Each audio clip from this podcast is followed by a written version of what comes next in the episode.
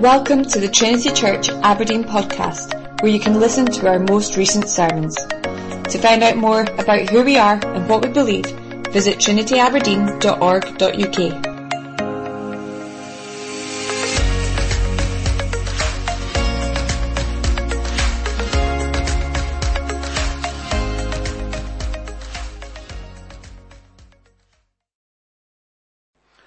want to invite you to turn to the letter to the Ephesians, Paul's letter to the Ephesians chapter 5. And we're coming today to husbands and wives, chapter 5 verse 22 to the end of the chapter. Five years ago, I preached a sermon series on marriage, five sermons. We looked at marriage itself. We looked at Jesus and divorce. We looked at husbands, wives, and singleness. And in the light of this morning's sermon, you might want to revisit those. You can find them on our sermon website. They're called The Constant Gardener, was uh, the title of the series. And this morning we come to the same passage. Some of you will have heard many of this uh, this morning before, much of this, and many of us will come to this for the very first time. A lot of this might be new to some of us. And whether what you're hearing is new or familiar, uh, we all need this, don't we, together in our church life. So let's read together chapter 5 verse 22. Paul says, Wives, submit to your own husbands as to the Lord. For the husband is the head of the wife, even as Christ is the head of the church, his body, and is himself its savior. Now as the church submits to Christ, so also wives should submit in everything to their husbands. Husbands, love your wives as Christ loved the church and gave himself up for her that he might sanctify her, having cleansed her by the washing of water with the word, so that he might present the church to himself in splendor without spot or wrinkle or any such thing that she might be holy and without blemish. In the same way, husbands should love their wives as their own bodies. He who loves his wife loves himself. Isn't that an astonishing statement? Self care is other care. For no one ever hated his own flesh, but nourishes and cherishes it, just as Christ does the church, because we are members of his body. Therefore a man shall leave his father and mother, and hold fast to his wife, and the two shall become one flesh. This mystery is profound, and I am saying that it refers to Christ and the church. However, let each one of you love his wife as himself, and let the wife see that she respects her husband. Amen. May God bless his holy word to us. We're going to sing this version of Psalm 84. Please do find that passage again, Ephesians chapter 5. And as you find that and have it open in front of you, I want to say that i w- I'm going to attempt today what might seem impossible. And I'm going to attempt it gladly, joyfully, and I'm going to attempt it, I hope, with humility and also with the picture of grace that is on display for us here to see, for you to see this picture. I want to try and show you, here's the impossible. I want to try and show you that the words we have just read together are some of the most beautiful words in all the Bible. Some of us will feel that that impossible task is impossible, isn't it? It just cannot be done. Wives, submit to your own husbands. Wives should submit in everything to their husbands. No, no, no, we want to say that there is no redemption for outdated ideas like this, male oppression, abuse of power. This passage is me, Tarzan, you, Jane. No, it, it cannot be done. I, I want us to attempt it together this morning to see why this might be beautiful. I'm going to try that attempt joyfully with you. Winston Churchill said, success is stumbling from failure to failure with no loss of enthusiasm. That's me this morning. Some of us want to find this beautiful, don't we? We, we would love to find this beautiful, but we don't know how to. We want to love it, but we don't know where to make a start with it. Some of us this morning, friends, love what these verses say, but because we love it, we read it with tears in our eyes. That there is only you and no one else. You, you would love to be married. Some of our tears this morning are because we are married, but there is only one of us here today. You do not have a spouse who, who gets this or wants to get it or, or longs to be here with you. Oh, there, there is married pain here today in so many forms. Those of us who are married this morning, we will want to admit, won't we? We will want to admit, if we're willing to be honest, that, that the happy smiling faces of togetherness on a Sunday morning those happy smiling faces do not tell the full story, do they, of the rows and the clashes. And the fact that making a marriage work is harder than anyone ever told us it would be. I mean, weddings are easy, aren't they? Weddings are the easy bit, the beautiful bit. Flowers, music, food, dancing. What's not, what's not to love about a wedding? But marriage the lifelong commitment to the same person through thick and thin. How do you do that? What makes that work? What makes it last? I know I've told many of you before about Andrew Peterson, the, the, the Christian musician. He has a lovely song about marriage called Dancing in the Minefields. It's his description of marriage. And young people, young people hear the word dancing, don't you? That, that's what we'll have, please. That will be our story, dancing. And the grey heads and the balding among us, we hear minefield. So number one, let's start here. I want to show you several things. I've lost, I went back through it this morning. I have lost track of the number of points. Don't even bother uh, trying to keep track of it. If I use a number, ignore it. But at least here's the first one. We know we're starting somewhere. What makes a marriage work? What makes it last? What makes it grow and flourish? Here's the first thing to see. Marriage works when husbands and wives copy the original. Marriage works when husbands and wives copy the original. Every couple standing at the front of a church at uh, at the top of the aisle wants to think they're unique, don't they? And of course they are in some way. Their, their love story is not our love story and so on. But look what Paul says to us, friends. That the idea that a man and a woman stand together in a church or a registry office or wherever it happens and pledge themselves to each other and now think that they have to find their own unique way in the world is not true. The, no, their love story is not the greatest love story. There is one true original marriage, one great grand love story, the greatest and grandest love story there has ever been. And marriages work when husbands and wives copy that original. When, when they take their story and map it onto that great story.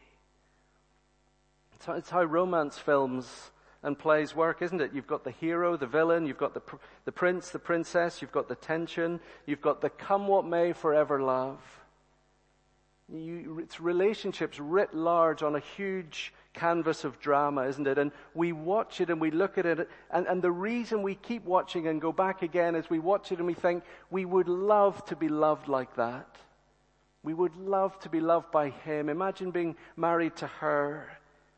In all our limited, broken, finite stories, we love, don't we, being drawn into a big story, a beautiful story, a how things are meant to be story. Paul tells husbands and wives here there is at least one other love story you need to know inside out and know it as well as your own love story. You need to know, husbands and wives, that just like a husband is married to a wife, so the Lord Jesus is married to his people. You, you, you, see this all the way through, don't you? Look, look at the way it works. Uh, verse 23, for the husband is the head of the wife. The, the clue is in the little words, even as Christ is the head of the church, his body. Verse 24, now as the church submits to Christ, so also. Husbands, love your wives as Christ loved the church. Look at Verse 28. In the same way, Verse 31, therefore a man shall leave his father and mother and hold fast to his wife. The two shall become one flesh. This is a profound mystery and I am saying it refers to Christ and the church. See, as the Lord Jesus goes to the cross to die, what is he doing? He, he's giving his life for men and women like us. Men and women who have turned their backs on him. It's there in our assurance of pardon that we read this morning, 1 John 4. This is love, not that we love God, but He came looking for us.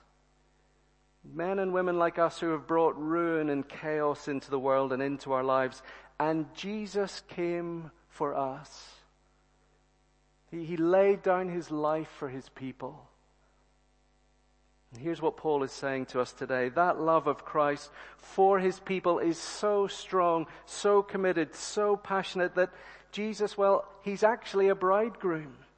And these people who he loves, they're actually like a bride.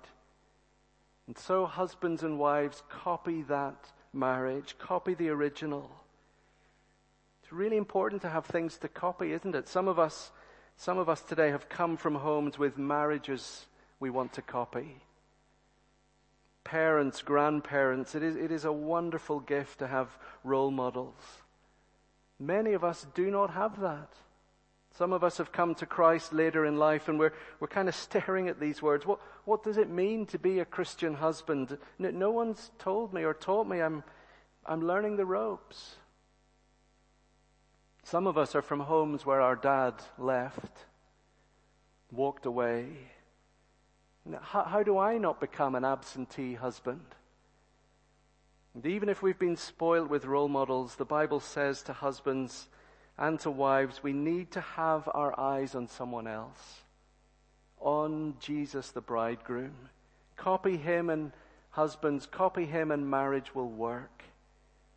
The Bible says to wives, you need to have your eye on something else. The church. Copy what the church does to the Lord Jesus and marriage will work. So here's another thing that it means. Husbands and wives, learn to play your part. Husbands and wives, learn to play your part. Marriage is actually like a play, like going to the theater. The man plays the part of Christ, and the woman plays the part of the church. That's the clear idea, isn't it? In verses 23 and 24. The husband is the head of the wife, even as Christ is the head of the church. As the church submits to Christ, so also wives should submit in everything to their husbands.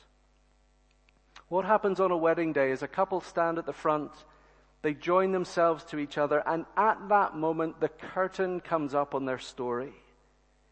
Here they are launching out into their drama for life together. But written up above that stage, up above every single wedding, are the words based on a true story, based on an original.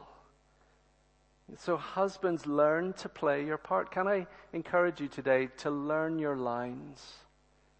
Be an understudy to the Lord Jesus. Copy what he does. Look at verse 23, how he gives you your title role.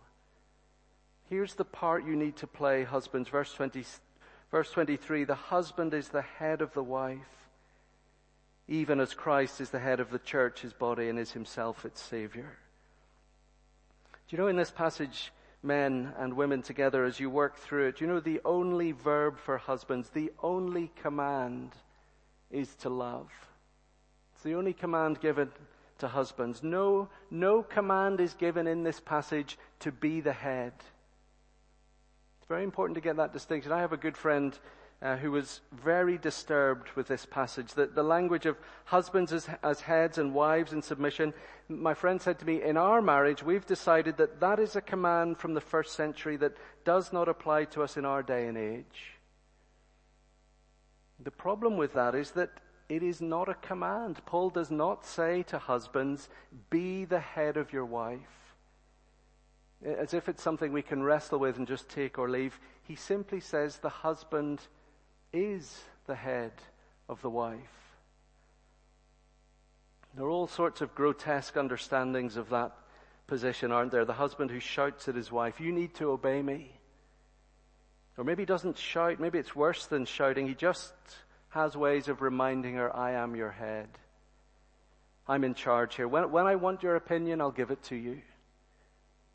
What about the big issues in life? Kids, schooling, finances, all the rest of it. Does headship mean the husband gets to call the shots? Gets the kind of casting vote in a tricky situation? Is that, is that what we're doing? The husband says, you're doing it my way and that's that.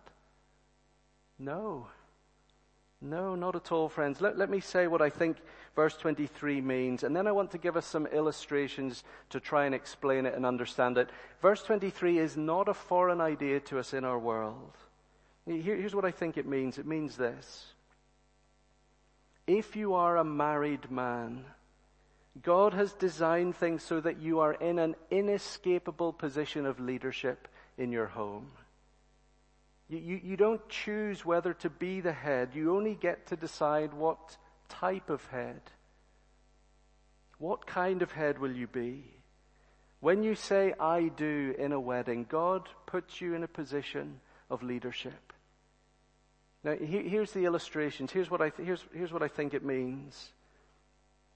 Imagine a young sailor on a ship and he runs the ship aground in the middle of the night while the captain is sleeping. The captain puts him in charge. The sailor sailing the ship runs it aground and all is lost. Who is responsible for the grounding of the ship? Well, here's the way it works. The sailor is guilty, but the captain is responsible. Isn't that right? The captain of the ship is responsible. Remember the Grenfell Tower incident? Here's another illustration. That awful tragedy a few years ago that tore a community apart through neglect and oversight of things that should have been fixed and looked after and put right. And men and women somewhere in an administrative team, somewhere along the line, made poor decisions. But their boss resigns. The head resigns. He takes responsibility.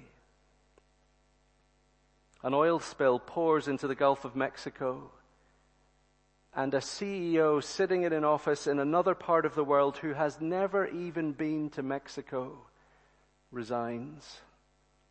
Why? Because he is the head. Headship means responsibility. It means covenantal protection for a wife in a marriage. Uh, you know, put, all the different things together. There you are in DFS trying to choose a new sofa together, the, the decisions that you face about housing, where to live, and finances and schools and everything. Friends, headship does not mean in any one of those situations the husband gets to decide. Now that, that's not what headship means. It means in any one of those situations the husband gets to carry the can. That's what he gets. Whatever decision is made here on this particular issue, I am responsible, the husband says. Your choice, but my responsibility. Husbands take responsibility for everything that happens in a marriage and in a home. And they say to their wives and their children, you, you need to know that there is a firewall of protection around you. Whatever you do day by day in the trenches of life, whatever difficulty you get yourself into in any way, shape, or form, I will be there on your shoulder taking responsibility for it. Whatever happens, you do it on my loving watch, and I will shelter you come what may. I want to show you what this looks like. It, you don't have to look far to, we're, we're wondering, aren't we? What does it actually look like? I want to take you deeper into the passage. Look where all this is going. Here's the point of it all. Let me give you the verbs, the commands. Husbands, love your wives, and wives, submit to your husbands. Husbands, love your wives. Wives, submit to your husbands. Let, us just walk through the passage together. The, these verbs mean several things love and submission. I think for husbands, for men this morning, it's particularly challenging for us to read this, isn't it? And I want to say to you, however challenging you find it as a husband listening, be very thankful you are not a husband preaching with your wife sitting listening. Look at verse 25. Husbands, love your wives as Christ loved the church and gave himself up for her. Here's the first thing it means. Love means husbands carry a cross, not a crown. Isn't that right? Love means husbands carry a cross, not a crown. Love your wife as Christ loved the church and gave himself up for her. See the meaning? How did Christ love his bride? By, by dying for her, by sacrificing himself for her. Paul says to us, if you want to know what a husband's headship looks like, it looks like a man on 30, 40, 50 years of death row. However long God gives you in your marriage, headship carries a deadly cross. Because the head, the husband, is copying carried a deadly cross. Christian headship in marriage is in the shape of a cross. You, you, sometimes hear, don't you, hear people say, I've heard young couples say this to me, we're, we're, we're going to make our marriage 50-50. Each couple's going to give 50 to make 100. But what if each person gave 100% of themselves? Surely that's better, isn't it? You will have in your life today, I hope, I'm sure you do, I have in my life, some people who I know who would literally die for me. Literally die for me. There's an incredible blessing and beauty, isn't there, in knowing that you are loved to the point of death by another human being. Why do husbands need to be told this? Why do men need to be told this? I think it's because we don't naturally do it, do we? We don't naturally give ourselves in this way. If you watch a mother with her children, I think what you see there is a kind of natural self-sacrifice, don't you, on behalf of the children. The child coming from the woman's own body, she seems to carry an inbuilt mechanism of laying herself down for her children to thrive and survive. Of course, fathers we do it too, don't we? We can do it, of course we do, but generally women are much better at surrendering themselves for the sake of others.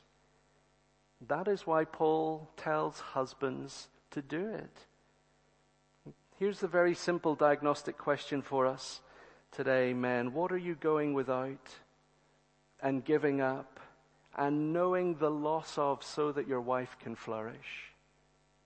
Where are you tasting death? For her.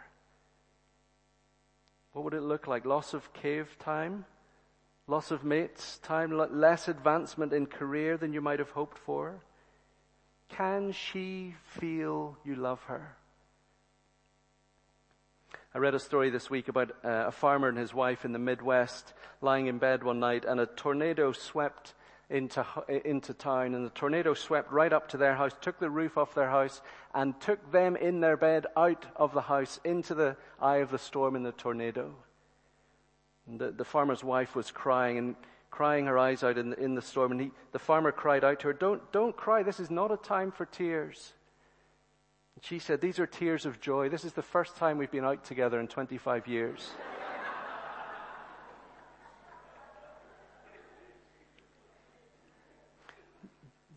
Can she feel you love her? C.S. Lewis writes really beautifully of the husband's headship.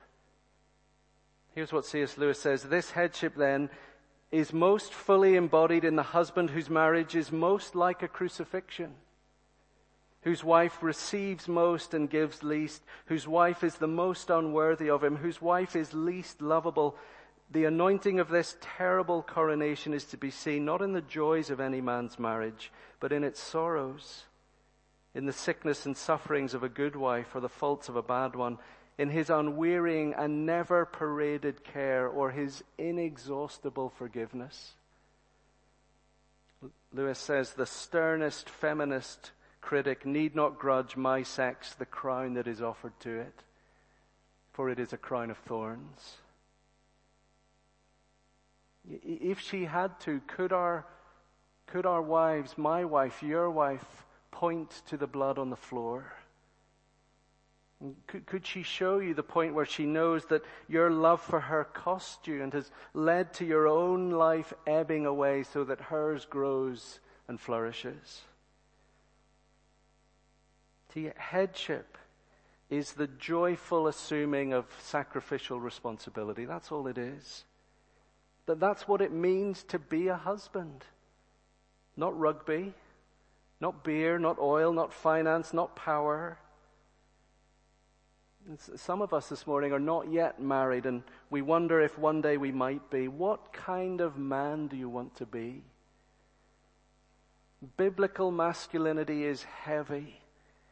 It can only be carried by a miracle of a changed heart and a willingness to die to myself and my dreams and my preferences and my tiredness and my goals and my ambitions and my hobbies and my perfect, neat and tidy world. Do you want to be that kind of man? Marriage is dancing in the minefields. How, how do we do it? What are the minefields? Job, house, mortgage, children, health, money, time, age, disappointment, failure, success, lust, boredom, burnout. How does any couple navigate those things in life so that they don't explode in their laps and pull them apart? There is only one answer, friends. Choose to die now. Before those things arrive, before they kill you. Paul says to us today, men, take to the stage of your marriage, take to the stage already dead. Die today, and you will live tomorrow, and the next day, and the next. Here's Andrew Peterson in, in that song, Dancing in the Minefields. I do are the two most famous last words, the beginning of the end. But to lose your life for another, I've heard, is a good place to begin. Because the only way to find your life is to lay your own life down. And I believe it's an easy price for the life that we have found. Love means a cross, not a crown. Here, here's another thing that love means. Love means bestowing loveliness. Love means bestowing loveliness. This is verse 26 onwards. Paul will not let us love our wives in the abstract, will he? It's easy to say, I love you. You know, the, the husband who says to his wife on her wedding day, I love you, and I'll let you know if anything changes. No, it's, it's not what love looks like, does it? Paul, Paul gives husbands here two things to do. Verse 26 onwards, husbands, be a beautician and be a dietitian. Your role is to make her beautiful and to keep her healthy. Look what Christ did to make his wife, his bride, beautiful. He gave himself up for her, verse 26, that he might sanctify her, having cleansed her by the washing of water with the word, so that he might present the church to himself in splendor, without spot or wrinkle, or any such thing that she might be holy and without blemish. Christ died to make us beautiful. Husbands died to make wives beautiful. I think the idea is of the husband taking on himself the goal of leading his wife into growth and wholeness.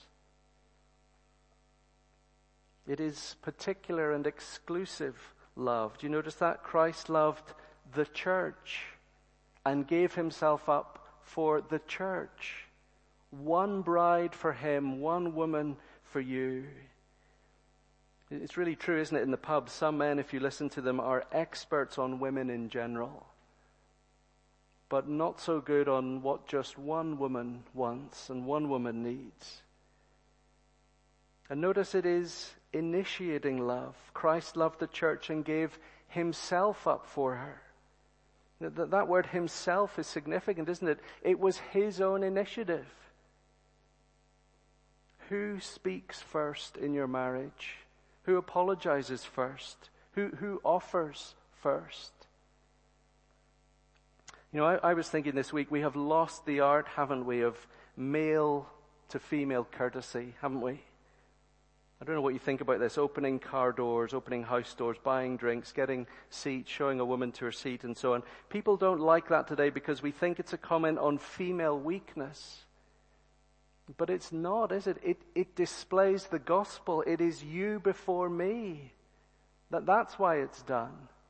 You before me. It's my life for your life. Part of being a man is meant to be that you say all the time, I am here for your service.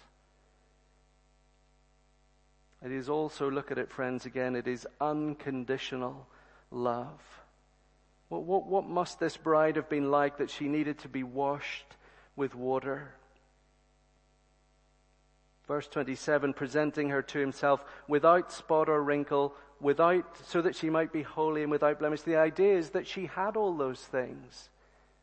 And Christ comes to his people and cleanses her. He doesn't find her attractive, he makes her attractive. This love is purposeful, it is particular, it is initiating, it is unconditional. I want to say to us this morning, husbands, you decide what it will mean to live that example. In your own married life, work out that example for you. It will look different for each of us. It will mean something new and it might mean stopping something else. Michelangelo said, the great painter Michelangelo said, My wife is my art. My children are my work. Notice too, not just beautician, verse 28, this is what we were speaking to the boys and girls about, wasn't it? The husband is dietitian. In the same way, husbands should love their wives as their own bodies.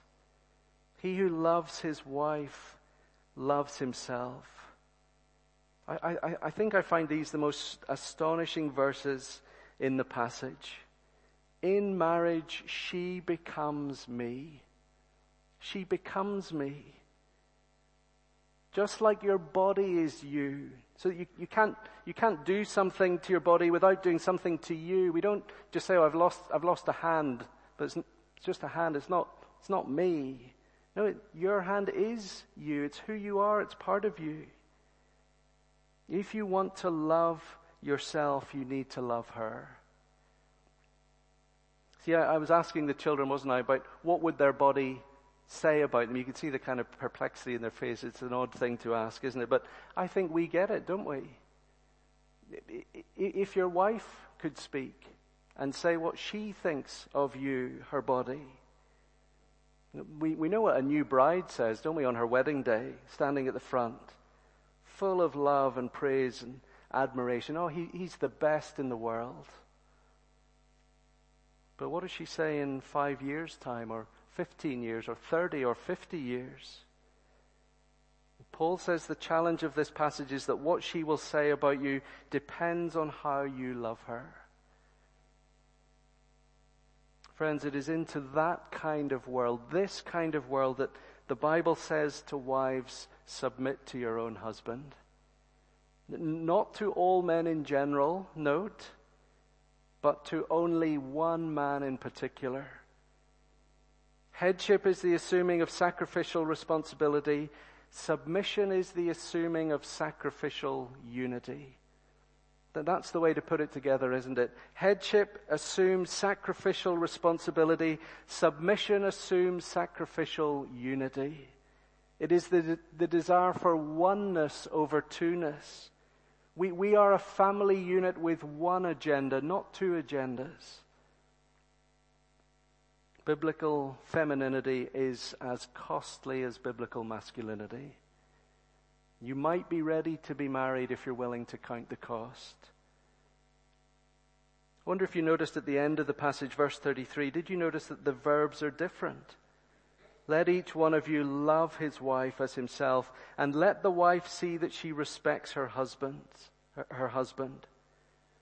Husbands are told to love their wives. Wives to respect their husband. You can tell me afterwards what you think about this. I think it's because that those two things can be the dominant emotional need of each sex, and they're different. When women bond with each other, they tend to bond over love for each other, care for one another. And when men bond with each other, they tend to bond over respect for each other. And now here's a man and a woman finding themselves glued together in marriage to their amazement, speaking two totally different emotional languages to each other. A man looking for respect and a woman looking for love. In, in, in our early days of marriage, verse 29, Angela had to uh, direct my attention to those verbs in verse 29, nourishing and cherishing. A, a bit more of that, please. And I had to say to her, I do not know what those words mean. And women instinctively do know, don't they? You know what it looks like to nourish and cherish. Men, you know what it looks like to feel respected. I want to encourage us as husbands and wives to learn a whole new language. And it will be costly and time consuming and painful. Sometimes you see the beauty of a passage like this up close in really beautiful ways. You, you, you, get glimpses of the glory of Jesus' love for us in the concrete love of a husband for a wife. Do you remember Walter Burghardt's story? He was a surgeon. And the, the story is called, is called A Kiss on a Crooked Mouth. And Walter Burghardt tells the story like this. He says, I stand by the bed where a young woman lies her face post-operative, her mouth twisted in palsy, somewhat clownish.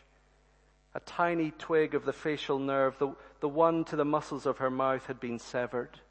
And she will be this way from now on. The surgeon says, I had followed with religious fervor the curve of her flesh. Nevertheless, to remove the tumor in her cheek, I had to cut the little nerve. Her young husband is in the room. He stands on the opposite side of the bed, and together they seem to dwell in the evening lamplight, isolated from me. The moment is a private one. Who are they, I ask myself, this young couple, he and this wry mouth I have made, who gaze at each other so generously, so lovingly? The young woman speaks. Will, will my mouth always be like this? She asks. Yes, I say it will. It is because the nerve was cut. She nods and is silent. But the young husband smiles. All at once I know who he is. I understand and I lower my gaze. Unmindful of me in the room, he bends to kiss her crooked mouth. And I am so close I can see how he twists his own lips to accommodate to hers, to show her that their kiss still works. You know, friends, whatever is beautiful in that story, do you know that whatever is beautiful there is just a pale reflection of how the Lord Jesus loves you?